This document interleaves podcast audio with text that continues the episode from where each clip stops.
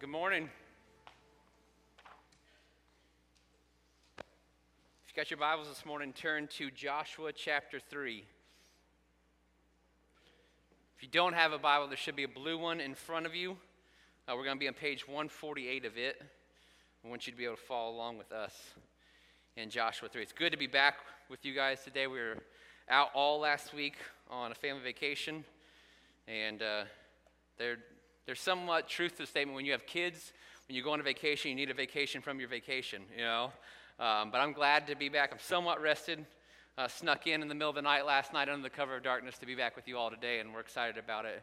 And so let's, uh, let's pray and ask God to bless this time before we jump into it.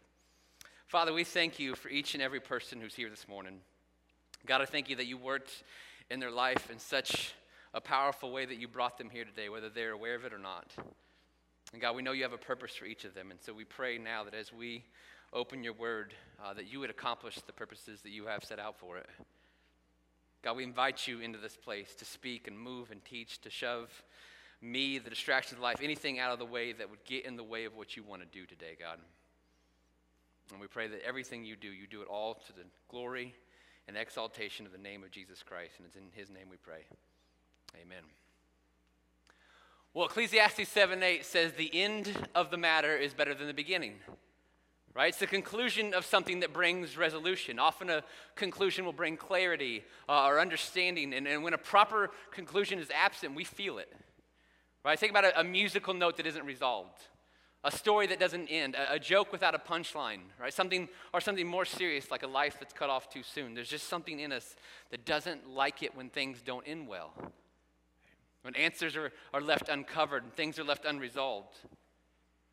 The current series that we're going through together as a church involves one of the things that I enjoy studying the most. We're in a series where we're finding Jesus in the Old Testament. And we're looking at stories and events in the Old Testament and how they ultimately point us to Jesus Christ. And I enjoy studying this so much for a number of reasons. Number one, it's just amazing to me to see just how far God went to ensure that we wouldn't miss Jesus. He literally called out a nation. He, he gave humanity his law. He moved through kings and rulers and widows and shepherds alike, all to tell this grand story of redemption. And it turns out everything that he's ever done was so that the story would climax when God broke through and Jesus entered into our world. And his life and his death and his resurrection and ascension, the, the gift of his spirit, the gift of his word, the starting of his church was all to make us look back and say, man, that's what it was about all along. It always has been and always will be about Jesus. That's why Paul writes in Colossians 1 that everything has been made by Jesus and more importantly for Jesus. That the events of history, the lives of individual, individual people, creation itself, how God the Father has always worked, has always been about and for Jesus. And so then now, with that background, when we study the Old Testament, lights start to go on. And we see that Jesus is the one who crushed the serpent's head. We see that Isaac uh, was foreshadowing of when God would actually give up his son for us. We read about the scapegoat, like Adam did last week, and realize that God took away our sins and put them on Jesus. And all this increases our view of Jesus. All this helps us to understand God's grand story of redemption even better. And we finally begin to glim- get a glimpse of just how big a deal Jesus is. And that's always a good thing. But as we make our way through this series, there's something that I want us all to try to keep in mind. You see, when we read Genesis 3 and Genesis 12, Leviticus 16 and Joshua 3, being here in 2016, having the full revelation of God's word, I've got more of the story than the people actually involved in the story. Since we're in the future, right, we're living in the new covenant, we get to look back. And the people living the stories we're studying, though, they didn't have that luxury. This is present day for them, which reminds me of, of what we're told in Hebrews 11. Hebrews 11 is that chapter where the author of Hebrews is praising all the heroes of the Old Testament faith and how much faith they had. And he closes out the chapter by saying, These were all commended for their faith, yet none of them received what had been promised. Since God had planned something better for us, so that only together with us would they be made perfect. We're told in that chapter about Abraham and Joseph and Moses, Gideon, Samson, even Rahab and more. But the author reminds us at the end of the chapter, they didn't even get to see the conclusion. Everything they did, they didn't even see it end well. They didn't get to see what everything was all about. So their faith was truly without sight. It wasn't in God's timing during their lives to send Jesus. And so, while we're told that Jesus made them perfect with us, they were saved by faith through the blood of Jesus, they never got such a nice conclusion in this life. Nothing ever wrapped up with a nice little bow on top, which in a way is awesome for us to study and read and learn about because we don't get every conclusion, do we? Yeah, if you're a follower of Jesus this morning, you know the ultimate ending. We're told that Jesus will return. We're told in the Bible that he will vanquish evil forever. He will bring a new heaven and a new earth, that he wins, he reigns, he rules forever, which is an amazing conclusion, by the way. But between now and then, we don't get every answer, do we? We simply aren't told specifically why God does or allows certain things in our lives. We aren't privy to all his plans. We don't see the future like he does. So, what is called of us? What's God looking for from us when we can't see the end? What does God want from me before the resolution? What does God look for in us while we're still in the dark, still confused, still wondering what in the world is going on? Well, I think his word gives us some pretty good answers to those questions here in Joshua 3. So let's read this story and unpack. I'm going to do what I had you do a few weeks ago. We're going to read all of Joshua 3. So if you could stand with me as we read the word of God, if you're physically able. If you're not, you can stay seated. Um, let's stand together and read uh, Joshua chapter 3 together, starting in verse 1. Early in the morning, Joshua and all the Israelites set out from Shittim and went to the Jordan, where they camped before crossing over. After three days, the officers went throughout the camp, giving orders to the people When you see the ark of the covenant of the Lord your God and Levitical priests carrying it, you are to move out from your positions and follow it. Then you will know which way to go, but since you've never been this way before, but keep a distance of about 2,000 cubits between you and the ark, do not go near it. Joshua told the people, Consecrate yourselves, for tomorrow the Lord will do amazing things among you. Joshua said to the priests, Take up the Ark of the Covenant and pass on ahead of the people. So they took it up and went ahead of them. And the Lord said to Joshua, Today I will begin to exalt you in the eyes of all Israel, so they may know that I am with you as I was with Moses. Tell the priests who carry the Ark of the Covenant, when you reach the edge of the Jordan's water, go and stand in the river. So Joshua said to the Israelites, Come here and listen to the words of the Lord your God. This is how you will know that the living God is among you, and that he will certainly drive out before you the Canaanites, Hittites, Hivites, Perizzites, Girgashites, Amorites, and Jebusites. See, the ark of the covenant of the Lord of all the earth will go into the Jordan ahead of you. Now then, choose 12 men from the tribes of Israel, one from each tribe, and as soon as the priests who carry the ark of the Lord, the Lord of all the earth, set foot in Jerusalem, its waters flowing downstream will be cut off and stand up in a heap. So when the people broke camp to cross the Jordan, the priests carrying the Ark of the Covenant went ahead of them. Now the Jordan is at flood stage, all during harvest. Yet as soon as the priests who carried the ark reached the Jordan and their feet touched the water's edge, the water from upstream stopped flowing. It piled up in a, in a heap in a great distance away at a town called Adam in the vicinity of Zarethan, where the, while the water flowing down to the Sea of Arabah, that is the Dead Sea, was completely cut off. So the people crossed over opposite of Jericho.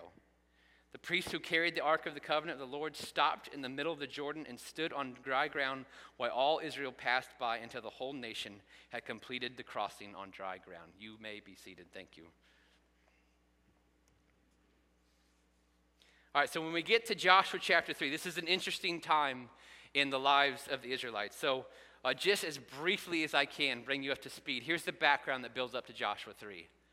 40 years before this event, God had miraculously led the, the children of Israel out of Egypt through using a man named Moses. And God did a series of just really miraculous signs and wonders and has led his people out of Egypt with one promise that there was a section of the earth that he had for them.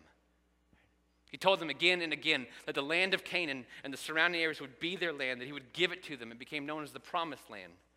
And when we come to Joshua chapter 3, the Israelites have been wandering, living as nomads without ever fully settling in the desert for 40 years. And now they're right next to Canaan. Moses dies, and Joshua is called by God to take over and lead his people into the promised land. And get this, they're right there. They can see it. They literally just have to open their eyes and they can see the promised land. The only problem is that between them and the promised land stands a boundary, of the Jordan River, and this is more than an inconvenience.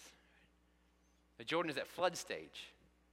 That, which at those stages, this river can get to more than a half a mile wide, depths over 10 feet deep. And this, there wasn't a river barge, okay? There wasn't a ferry waiting there taking anybody across. There weren't boats. All travels by foot. So this is a major problem. This is, by all measures, simply impassable. They can't cross it. There's no way. But then there's some unusual things that begin to happen in the Israelite camp. The officers go through the Israelite settlement telling the people, when you see the Ark of the Covenant, Lord your God, and the priest carrying it, you are to move from where you are and you're to follow it. Now, the Ark of the Covenant was built by Moses after God had commanded him to. It was, it was basically a, a rectangular shaped container that contained a few items crucial to the history of Israel and God's interaction with them. But most importantly, when the Israelites camped, the Ark was to be placed in the most sacred section of the tabernacle because God's presence would come and fill the Ark. And so the idea is that wherever the Ark goes, God's presence goes with it. So, this night before, the Israelites, all throughout the camp, the Israelites are told, tomorrow the ark is going to move. Tomorrow God's going to move, and you're to follow him when he does. Then in verse 5, we're told that Joshua then goes around telling everyone, consecrate yourselves because tomorrow the Lord will do amazing things in your midst. Now, this idea of, of consecrating oneself was, was very developed and clear for them. Right, all throughout the Old Testament, they knew what this meant. There were certain impurities that they were to rid themselves of. Uh, there were ceremonial cleansing rituals they were to do and acts they were to avoid. But as a quick aside, I, I think it's an underused practice by believers in the New Covenant, especially in our day. You see, with Jesus having fulfilled the law, we're, we're certainly not required or even expected to practice all those ceremonial aspects of the Old Testament law, but I think we'd be wise to just heed the idea of consecration. There are times in all of our lives where we are more aware of our need for God than other times. There are times that we're serving Him in a unique way, times when we're facing a, a unique challenge, times that we're going to go through a unique season of life. Tomorrow's going to be a big day, Joshua says. See, the Israelites would cross into the land they'd been promised by God only once in their history. It was a monumental day in their history and one God would certainly show up for. So Joshua tells them, Get yourselves ready by getting rid of anything that would stand between you and God. I mean, let me tell you, there are times we need to do the same. For instance, we've already got on our calendar for next year three foreign mission trips for FBN next year. Next summer, our teens will go back to camp. We'll have certain events like Holy Week and Christmas that will be a heightened, that will bring a heightened spiritual awareness. And I believe that if we enter into those events, we enter into those trips, we enter into those times without a season of consecration before them, we're going to miss out on the fullness of what God has for us in those. I believe that engaged couples Man, much more important than figuring out colors and dresses and centerpieces is for them to enter into a period of consecration where they get as close to God as they can. I believe that men and women facing major life decisions and are looking for God's will and direction should enter into a season of consecration. Will you just intentionally pursue Him more?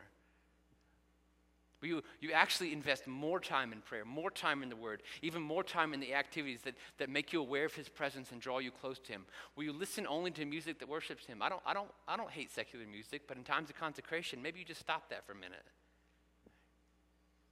You lay things aside that distract you and fill up too much of your time, and you ask Him to help you overcome sins that are in your life. A season of consecration before you experience God in a fresh new way helps you experience all that He has for you.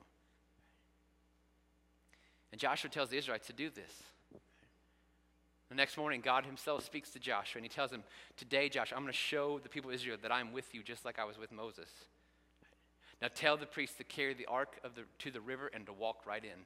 And so all the people of Israel have come to the riverbed, keeping a respectful distance from the ark. And when the priests step into the Jordan, the waters flowing downstream stop. And the Israelites watch as the Jordan riverbed dries up right in front of their eyes, just like the Red Sea had done years before. And the water of the Jordan actually piled up in a town called Adam. And with the ark having gone out in front of them, out into the impassable river, now they have a path. And all of Israel, every one of them, walks on dry ground right into the promised land. And another chapter of Israel's history, another facet of God's great redemption story, concludes in miraculous fashion. And looking back, we get to see where the story goes from there, don't we? God's going to continue going ahead of the Israelites, having them follow him. And he'll grant them section after section after section of this promised land. And from there, the nation of Israel will be established, they will be settled. And eventually, the Israelites will want a king. And though it's a sinful request that would eventually lead to pain, God allows it and even moves through their sin of all things. Because when, when a man named David takes over as king, God establishes a covenant with David that one of David's descendants will reign forever. Says, There will be one from the line of David whose kingdom never ends, and eventually a son is born in the line of David, in the city of David, of all places. And he's given the name Jesus by God. And when he's eight days old, he's taken to the temple to be consecrated to God. When Jesus had grown up, he, he called disciples to himself. He gathered crowds. He taught them about God, only his message was different than they were used to hearing. Instead of being told, obey these laws and check off these lists and do these things and you'll be considered righteous, he had a much shorter but much harder message. Follow me, he said. Follow me. Come after me. Take your lead from me. Trust in me because I am the way and I am the truth and I am the life, and nobody gets to God except through me. And Jesus went out in front of humanity and led the way for us. He was righteous and pure, doing what we could not do, living a sin free life. And eventually he died on a cross. And when he died on that cross, Jesus was going where we could not go. He was hoisted on that cross. He was hoisted directly into the gap that exists between us and God, the gap that exists because of our sin. Since you and I and every person who has ever lived a sin, there is a gap between us and God, and this distance is wider and deeper than the Jordan River at its flood stages is so vast, it is impossible for us to cross it because once something is imperfect, it cannot be made perfect again. Which is why the book of Romans tells us that not only have all sin, but that the wages of sin, the cost of sin, the price of that sin is that we die. But in that very same sentence that tells us that our sin will cost us death, the Bible tells us that the gift of God is eternal life in Jesus Christ the Lord. So, how? How, if we're doomed to die and look around, we're about 100% on that, right? How if we're doomed to die? How if we're imperfect and sinful? How can the Bible say that we will be granted eternal, everlasting life that will not end? How? Because Jesus, that's how. Because Jesus was perfect, because Jesus was sinless, because he went where no one else could go. And just as the water from the river Jordan had been flowing down from the town of Adam, from the first man Adam flows from us the stain of a sinful nature. Just like when the priest stepped into the impassable river, Jesus stepped into the gap that no one could bridge but him. Only he could step into that gap between us and God. And when he did, he took everything on himself. He took on our sin, he took on the curse, he took on the cost of sin, he took on our death, he took it all on. And he did that so that if we trust him, if we believe in him, then the eyes of God, our sins we wipe clean. When it comes to our standing with God, our sin and curse are piled up all the way back at Adam, and they are no longer able to keep us from God. And eventually, Jesus will take all of sin's power. He'll take all of its, all of its presence, all of its ramifications, and pile them up back before Adam as if they never existed, because he will redeem and he will restore and he will make everything new. And now, for any who call on his name, any who trust in him, he is the bridge, he is the dry ground, he is extending his arms and holding back the curse and letting us go directly to God. And all who have God's Spirit inside of them, all who have a relationship with their Creator, all who will stand before God one day and not be cast out or destroyed, have and will experience those things, not because of anything they did, not because they talked or looked or acted right, but all because of Jesus. All because Jesus did what they could not do, all because he went where they could not go, all because he paid what they could not pay, and all because Jesus made it possible for them to know God and experience eternal life forever. That is why Jesus says in John 14, I am the way. I'm the way. Not going to church, not organized religion, not acts of goodness. Jesus says, Me, personally, me, I am the way, and no one gets to God except apart from me. And listen, it's not arrogant of him to say that. It's not exclusive for the sake of being exclusive. It simply comes down to this He did what no one else did and what no one else could do. And if you're banking on anything else to bridge the gap between you and God, if you're banking on anything other than Jesus taking your place and paying your price for eternal life in heaven, if you're counting on anything other than you were lost and you were doomed and you had no hope, and Jesus came and bailed you out and redeemed you and rescued you and saved you because he's awesome and you're not, then whatever it is you're counting on simply isn't going to cut it. Because whatever that is, whether it's religion or your own idea of goodness or a belief in a higher power, some sort of moral, moral scale that you have in your own brain, whatever it is didn't go where you can't go. Whatever it is didn't die in your place. Whatever it is didn't love you enough to, to insert itself into the suffering and curse and pain that should have been for you. Whatever it is didn't address your biggest need, which is your sin problem. And Jesus did all that. He alone did all that. And then he says, Follow me. Follow me. And we open today talking about how important conclusions are, how they have this ability to bring clarity. But the thing about that is this, right? If you're here today, if you're in this room, then I'm going to make it an assumption that you're still alive. And the fact that you're still alive tells me your conclusion hasn't yet been experienced. On a much grander scale, the, the conclusion for creation has yet to be written, and the curse is still active. Not everything has been made new. And so, for us, knowing that the purpose of all that God did in the history was Jesus, then we get to look back and feel fulfillment. We look back and say, well, that ark going in front of people and, and, that being, and them being told to follow is a picture of Jesus leading the way for us and telling us to follow. That, that God's presence in the ark going into the impassable river first, then, then Him making a way for them to cross in the promised land is this giant picture of Jesus heading into the gap and paying a price and Him making a way for us to cross into the promised land ourselves. And so, for this and each, each Old Testament story we're going to study in this series, we get to put a tidy little bow on it. We get to wrap it up and it feels complete complete and it feels good and we'll move on to the next one. But what if you were there? What if you were there? What if you were one of the priests who was told to walk in the river with the ark with no advanced knowledge of what God was going to do when you did it? What if you settled at that camp with your family and Joshua comes along and says, Pack up everything because we're moving tomorrow? Listen, this past week, my family and I went camping uh, up near the Michigan dunes. I'll tell you, I love camping. I love the experience. But you know what I don't love? Packing for camping. I don't love traveling for camping. I don't love setting up for camping. I don't love tearing down when I'm done. I'll never love that, ever. And that's made way more difficult with younger kids. And listen, I know, I know the darkness of my heart. And so I know if I was in the Israelite camp and Joshua and his bros start coming around saying, Pack up, we're heading to the promised land, I'd be the guy in the camp going, Am I the only one who sees that river? Just, just me, right? You, you want to pack up so we can move, I don't know, what, 50 feet? So what if you were there and you knew there's no way to cross that river and now you're being told you got to be ready to move? And how about this? What happens once you cross? And the Canaanites aren't just going to hand over the keys to the promised land, are they? So you get across the river and actually, great, now what? You see, we know the answers for their story because we've seen the conclusion, but we don't know the answers for our story, do we? If you're in Christ this morning, if you're a follower of His, you know the end. You know the ultimate end. You know that by His grace and by His love and by His power that you will experience eternal life forever with Him and a place free from suffering or pain or death or evil. But no one, you see, no one on that day by the Jordan River had a clue how their life and their story and their chapter would fit into the great story of God redeeming people from their sins. They couldn't have. They had no idea what he was up to, or that thousands of years later, we'd still be reading and studying and listening and talking about their experience. And, t- and let me tell you, there's a lot that the Israelites get wrong in the Old Testament. A lot. We simply wouldn't have time to give you all the examples of all the ways they screw up. But on this day in Joshua 3, they did something that's always a good idea. They did something that God is always looking for from us. They did something that God always uses. They simply followed.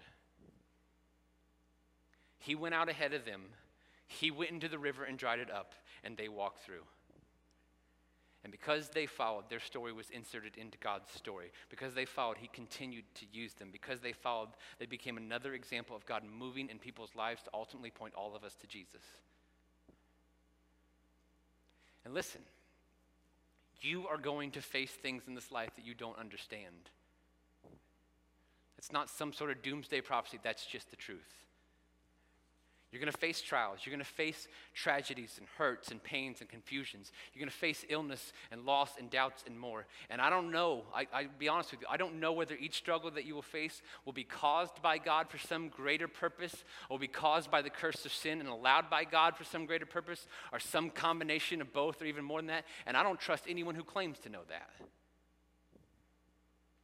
But I know what the Bible calls us to that we're to follow. And so, wherever God takes me, before I get to see the conclusion of the matter, if I ever do, I follow. We face that thing with the grace that we need to get through the day.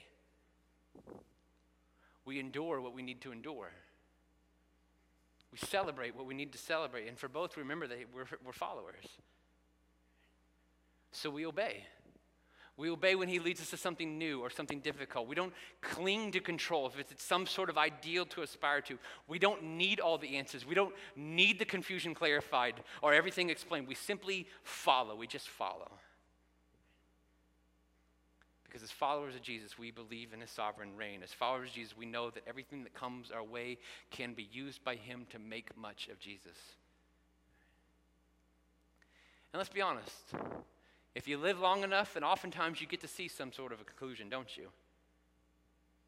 Oftentimes you, you get to see the other side of the struggle and you get to see, man, that's how God was working. That's, that's the good he brought from it. That's, that's, that's what makes it worth it. But uh, let's also be honest, sometimes we don't get to see that. Not in this life, at least. And some of us here in the midst of this right now, and you can't or haven't yet seen how he's going to use this. And you can't and haven't yet seen how in the world he's going to bring good from this and you can't or haven't yet seen how this could ever be worth it. So, what do you do when it hurts? What do you do when there are no answers? What do you do when it's just confusion and doubt and pain and mystery? What do you do? You pack up all you have and you walk to the river's edge, even though it's impossible to cross. What do you do is you follow, you endure, you cry out to Him for strength, you ask for understanding, but you don't require it and you trust that the God who used small displays of faith by sinful humans and built a grand story of redemption from them, the God who never, ever wastes the pain and suffering or confusion of his children, but brings good purposes out of them, is the same God who's writing your story and who's actively involved in your life. And you trust that he will bring a conclusion that is beautiful no matter how painful the chapters are to write because you simply haven't been called to understand. You haven't been given the job to figure it all out. You've been called to follow. God's gracious. He never asks you to stop wondering. He never expects you to stop asking. He never tells you to stop hurting, but He does call you to follow. And listen, I know there are those in our midst our, today, I believe who he's calling to follow right now. There's some who've simply never given their lives to Jesus Christ. They've never trusted him with their souls and with their sins and with their lives, with their future, with everything. Never asked him to forgive them and take over lives. And today we're calling you to do just that. To follow him into the gap and find eternal life. To give your life to Jesus Christ. There's no other way. Listen, we're here for you. This is why we're here. We want to show you what that means. We want to show you how to do it. So, so speak to one of us. Speak to the person who invited you. Better yet, just, just speak to God in prayer where you are, even for the first time, and just tell Him that you're giving your life to Jesus and ask Him to forgive you and ask Him to take over. And then tell us about it so we can celebrate with you and guide you on the next steps of this unbelievable journey. And I also believe that there are those in our midst today who He is gently and loving and patiently, yet firmly calling to simply follow. Because you don't know what he's up to. And you can't see how this is good. And you don't understand why this is occurring. Maybe this is a new thing. Maybe it's festered for months. Maybe it's a hurt that just isn't healing. And you don't know why. You don't have the answers. And all you know is it hurts. All you know is you can't understand it. All you know is you're confused. And Jesus would say to you this morning, I know. I know because I've been there. Because I was abandoned on the cross, left completely alone and forsaken by the Father, and I had to endure, and He brought good out of it. So, what you need to do now is to follow. Simply follow by faith. Follow not because your circumstances are good, but because He is. Follow not because you have the answers, but because Jesus is your answer. Follow not because you want to walk this path, but because He is the way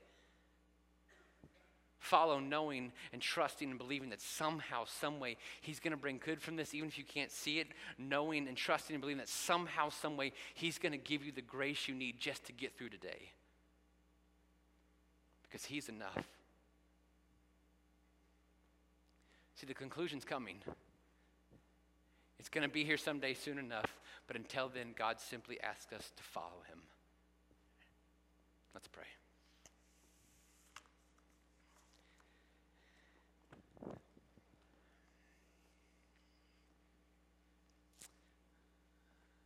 Father, we are thankful for the people whose stories you chose to tell in your grand story of redemption. We're thankful for the examples that they give to us, both good and bad.